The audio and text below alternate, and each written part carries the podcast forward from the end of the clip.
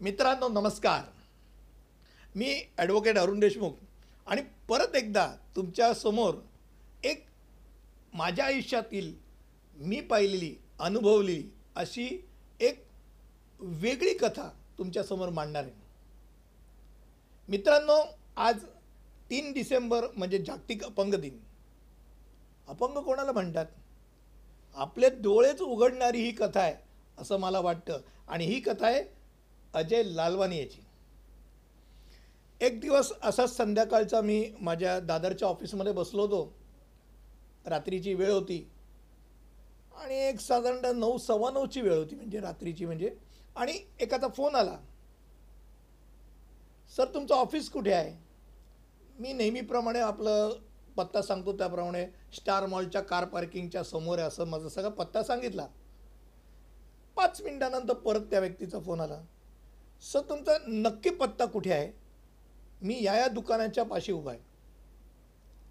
आणि तिसऱ्यांदा फोन आला तेव्हा जरा मी पण इरिटेट झालो. का बाबा असं तर फोन करतोय? आजूबाजूला काय दादरकर नाही आहेत की काय मदत करायला?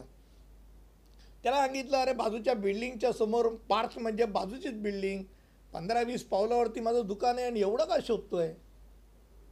आणि एक पाच मिनिटामध्ये मला लक्षात आलं की अंध विद विद्यार्थी माझ्या काचेच्या दरवाजाच्या बाहेरच्या साईडला आला आहे मी पटकन गेलो दरवाजा उघडला. आणि अजय लालवानी आजच्या कथेचा नायक हा आतमध्ये आला. आतमध्ये आला बसला. मी त्याला म्हटलं सॉरी हा मला लक्षात नाही आलं पण काय काम होतं? तर म्हणे सर तुमच्याकडे मी मला देशपांडे सरांनी पाठवलं आहे आता समर्थ व्यायाममंदिरचे देशपांडे सर म्हणजे माझेच मी जेथे कोषाध्यक्ष ते कार्यवा. सरांनी काय काम पाठवलं बाबा तुझ्याकडनं? तर म्हणे सर एक प्रेस नोट करायची. म्हटलं कसली प्रेस नोट? अंध व्यक्तींची एक रॅली ठेवली मी. Cycling rally. दादर बँड्रा आणि रिटर्न अशी एक सायकलिंग रॅली. आहे म्हटलं अंध विद्यार्थ्यांची म्हणजे अंध लोकांची सायकलिंग रॅली मलाच हजम होईना. म्हणलं बाबा काय असतं बाबा हे प्रकार? तर म्हण नाही सायकल चालवणारा अंध विद्यार्थी असतो. त्याच्यासमोर एक बीप बीप असा आवाज करणारा एक पायलट असतो. आणि त्या पायलटच्या साथीने हा अंध सायकलपटू हा सायकलिंग करत असतो. म्हणजे अरे कल्पना चांगली आहे म्हणजे किती जण आहेत? म्हणे वीस जण आहेत. आणि मी ऑर्गनायझर आहे. म्हणजे व्हेरी गुड. शंभर टक्के ब्लाइंड असणारा व्यक्ती ऑर्गनायझर आहे. म्हटलं अरे प्रेस नोट करायचं तर सगळी माहिती गोळा करावी लागेल ना? अजय लालवानीने पटकन मला विचारलं सर हा तुमचा मोबाईल याला ह्याचवरती व्हॉट्सअप आहे ना? म्हटलं हो. कुडकुड कुडकुड कुड असं काहीतरी कानाला लावलं. आणि म्हणे सर तुम्हाला व्हॉट्सअप आला असेल बघा. आयला मी चाट पडलो म्हटलं मला काही कळलंच नाही. म्हटलं व्हॉट्सअप आला? मी जाऊन मला बघायला किमान एक पंधरा वीस सेकंड लागले असतील. हो म्हटलं आला. म्हटलं प्रेस नोट पण केली आहे. हो म्हणे मी प्रेस नोट केली आहे. आणि तुम्ही प्रेस आल्यानंतर मला नक्की पेपर जे जाहिरात ज्या ज्या ह्याच्यात आले आहेत ते पेपर कटिंग द्या. म्हटलं बरं आहे. म्हटलं मग बाकी तुझ्याबद्दलची माहिती सांग. परत भाऊ आपला कानाला लावून काही ना काहीतरी सांगून मला सांगायला लागला. मी म्हटलं अरे काय करतोयस तू हे? तर म्हणे सर तुम्हाला राग येणार नसेल तर जाऊ दे ना. मी म्हटलं अरे सांग ना. नाही म्हणे सर मला कदाचित ना बहिरेपणाची भावना येईल म्हणून मी सांगत नव्हतं. अरे म्हटलं बहिरेपणाची भावना येईल नाही आली आहे म्हटलं. तू सांग तू काय करतो तेच कळत नाही. नाही म्हणे मी रोज ना एक एक स्पीड वाढवत जातो मोबाईलचा. मी जे बोलते ना मोबाईलला कळते आणि मोबाईल काय सांगते तर मला कळते तर स्पीड वाढवत चाललं मी एक फार वरच्या लेवलवरती मी माझ्या गप्पा चालतात मोबाईलशी. त्या लेवलला तुम्हाला ऐकूच येणार नाही. म्हटलं बरं बाबा आता मला खरंच म्हटलं ही भावना आहे. म्हटलं तुला तू ज्या तऱ्हेने आला म्हणे पहिली गोष्ट तुम्हाला माहिती आहे का सर? तुमच्या ऑफिसमध्ये मी आलो. डावीकडे कचऱ्याची कचऱ्याचं टोपलं होतं. म्हटलं होतं. तुम्ही कापूर वेगळ्या ठिकाणी ठेवला आहे मी म्हटलं ठेवला आहे म्हणजे मी चाट पडलो की हा व्यक्ती आपला म्हणतो शंभर टक्के आंधळा आणि हा आपल्याला प्रत्येक गोष्टीत डावीकडे उजवीकडे डावीकडे उजवीकडे असं त्यांनी चार पाच गोष्टी सांगितल्या. मी म्हटलं बॉस अरे आम्ही स्वतः डोळे असून सुद्धा आम्हाला बऱ्याच गोष्टी दिसत नाही. तू आमच्यापेक्षा पुढचा आहे. तर म्हणे नाही असं काही नाही. म्हटलं तू काय आहेस ते सांग ना. तर म्हणे सर मी नानकराम लालवानी आणि सपना लालवानी या उल्हासनगरी उल्हासनगरमध्ये राहणाऱ्या सिंधी कुटुंबात जन्मलो. पहिली ते पाचवी मी ऐंशी टक्के आंधळा होतो. पण नंतर कालांतराने मी शंभर टक्के आंधळा होण्याकडे वाटचाल झाली माझी. ते माझ्या प्राक्तनात लिहिलेलं होतं ते मी टाळलं नाही पण त्यावरतीच रडत बसलो नाही. लहानपणापासून खेळाची आवड. आणि त्यामुळे मी जुडोमध्ये शिकायला सुरुवात केली रवींद्र पाटील यांच्याकडे. आणि पाहता पाहता राष्ट्रीय पातळीवरती मी सिल्वर आणि ब्रॉन्झ मिळवलं. मी आंतरराष्ट्रीय पातळीवर ताश्कनला उझबेकिस्तानामध्ये उझबेकिस्तानामध्ये ताश्कनला वर्ल्ड कप होता. त्यामध्ये भारतातर्फे सहभाग घेतला. मी स्विमिंग करतो आहे मी स्विमिंगमध्ये मी स्टेटला मी गोळ मारलेलं आहे मी फ्री ब्रेस्टोक आणि बटरफ्लाय अशा तिन्ही प्रकारच्या स्विमिंगच्या स्टाईल मी करतो. आणि राष्ट्रीय पातळीवरती महाराष्ट्राचं प्रतिनिधित्व केलं. मी सायकलिंग करतो.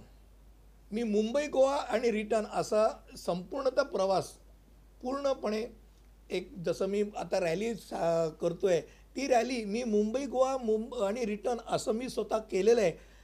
लवकरच मी मुंबई नागपूर मुंबई असं करणार आहे जे तीन डिसेंबरला मी करायचा विचार आहे. आणि या तऱ्हेने करता करता माझा माझं एक टार्गेट आहे की कन्याकुमारी ते काश्मीर. असं माझं संपूर्ण भारताचा असा उभा प्रवास करायची सायकलिंगने माझी इच्छा आहे. म्हटलं भाऊ अजून काही इच्छा आहे का? म्हणा आहे ना. कथा कुठे संपली मी म्हणे ट्रॅकिंग करतो. म्हटलं वा. ट्रॅकिंग म्हणजे माझा वीक पॉईंट म्हटलं कुठे कुठे गेलेला? म्हणे मी गिर्यारोहण करतो. खास करून हिमालयमध्ये मी वेगवेगळे पिक्स चढतो. त्यातलं फ्रेंडशिप पीक जे सतरा हजार तीनशे फुटाचं आहे त्यातील मी सोळा हजार सहाशे फुटापर्यंत गेलो. कारण तिथे कसं बर्फाची वादळं येत असतात त्याच्याबरोबर जो जाणारा असतो तो जिथपर्यंत जाईल तिथपर्यंत जाता येतं. त्यानंतर तर माउंट यु युनाम म्हणून आहे ते वीस हजार सहाशे फुटाचं आहे. त्याच्या जवळजवळ नऊ हज एकोणीस हजार फुटापर्यंत मी गेलो.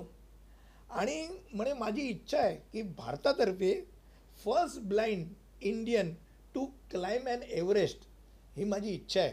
माझं एक ध्येय अँड टार्गेट आहे. म्हटलं अफलातून. तुझ्यासारख्याची स्टोरी ऐकल्यानंतर माझ्यासारख्याच्या अंगावरचे केस उभे राहिले. अशी अनस्टॉपेबल माणसाची स्टोरी खरंच लोकांना ऐकायला पाहिजे. आणि काय करतो? म्हणजे आता मी नवीनरित्या मलखांब शिकायला घेतलं आहे उदय देशपांडे सर जे आहेत ते मला मलखांब शिकवत आहेत मी बी एम सीमध्ये सर्व्हिसला आहे. डिझास्टर मॅनेजमेंट या खात्यामध्ये जी नॉर्थला सर्व्हिसला आहे आणि उत्तमरित्या तिथे काम करत असतो सगळे मला मदत करत असतात. आणि आत्ता नुकतंच मला वरळीला बी एम सी क्वार्टर्स मिळालेले आहेत. जिथे मी खूप सुंदररित्या मला जी आवड आहे मी वाचनाची आवड आहे तसंच मला जेवण बनवण्याची पण आवड आहे. मी व्हेज नॉनव्हेज खूप चांगले पदार्थ करतो. माझे मित्र माझ्याकडे येऊन खात असतात. फक्त पोळ्या जरा पूर्ण गोल होत नाहीत. प्रयत्न आहे. पण भाकरीपासून सगळ्या प्रकारच्या भाज्या आणि व्हेज नॉनव्हेज पदार्थ मी बनवत असतो. आता मी म्हणालो तुला आता काय येत नाही? असं विचारायची पाळी आहे. कारण मी जे विचारतो ते तुला येते आणि तुझी आवड पाहून अनेकांना असं वाटत असेल की अरे असा डोळस आंधळा असलेला बरं आपणच भैरी आहोत आपणच आंधळे आहोत. आपल्याला बरंच काही येत नाही. जो व्यक्ती आपल्याला जे अपंगत्वावरती मात करण्याची इच्छा ठेवतो तो काही करू शकतो. अजय लालवानीची कथा ही सिम्पली अनस्टॉपेबल आहे. अनथिंकेबल आहे. त्याचं उदाहरण त्याला एक परिमाण मानून अनेक अंध विद्यार्थ्यांनी म्हणजे त्यांना एक प्रकारचा एनकरेजमेंट देत होतो. त्यांच्या आयुष्यामध्ये समजा उदासी आली की तुम्ही माझ्यासारखं काही ना काहीतरी अचिव्हमेंट करायचा प्रयत्न करा. पुढे चला. आंधळे हे फक्त द्या म्हणणारे असतात. हा द्या म्हणणारा नाही हा तुम्हाला बऱ्याच गोष्टी शिकवणार आहे. त्या दिवशी रात्री जेव्हा अजय लालवानी उठला आणि दरवाजाकडे गेला मी पटकन दरवाजा उघडला. म्हटलं अरे मी सोडू का? त्यांनी जे वाक्य बोलला तो मला फटकन म्हणजे कानाखाली मारल्यासारखे.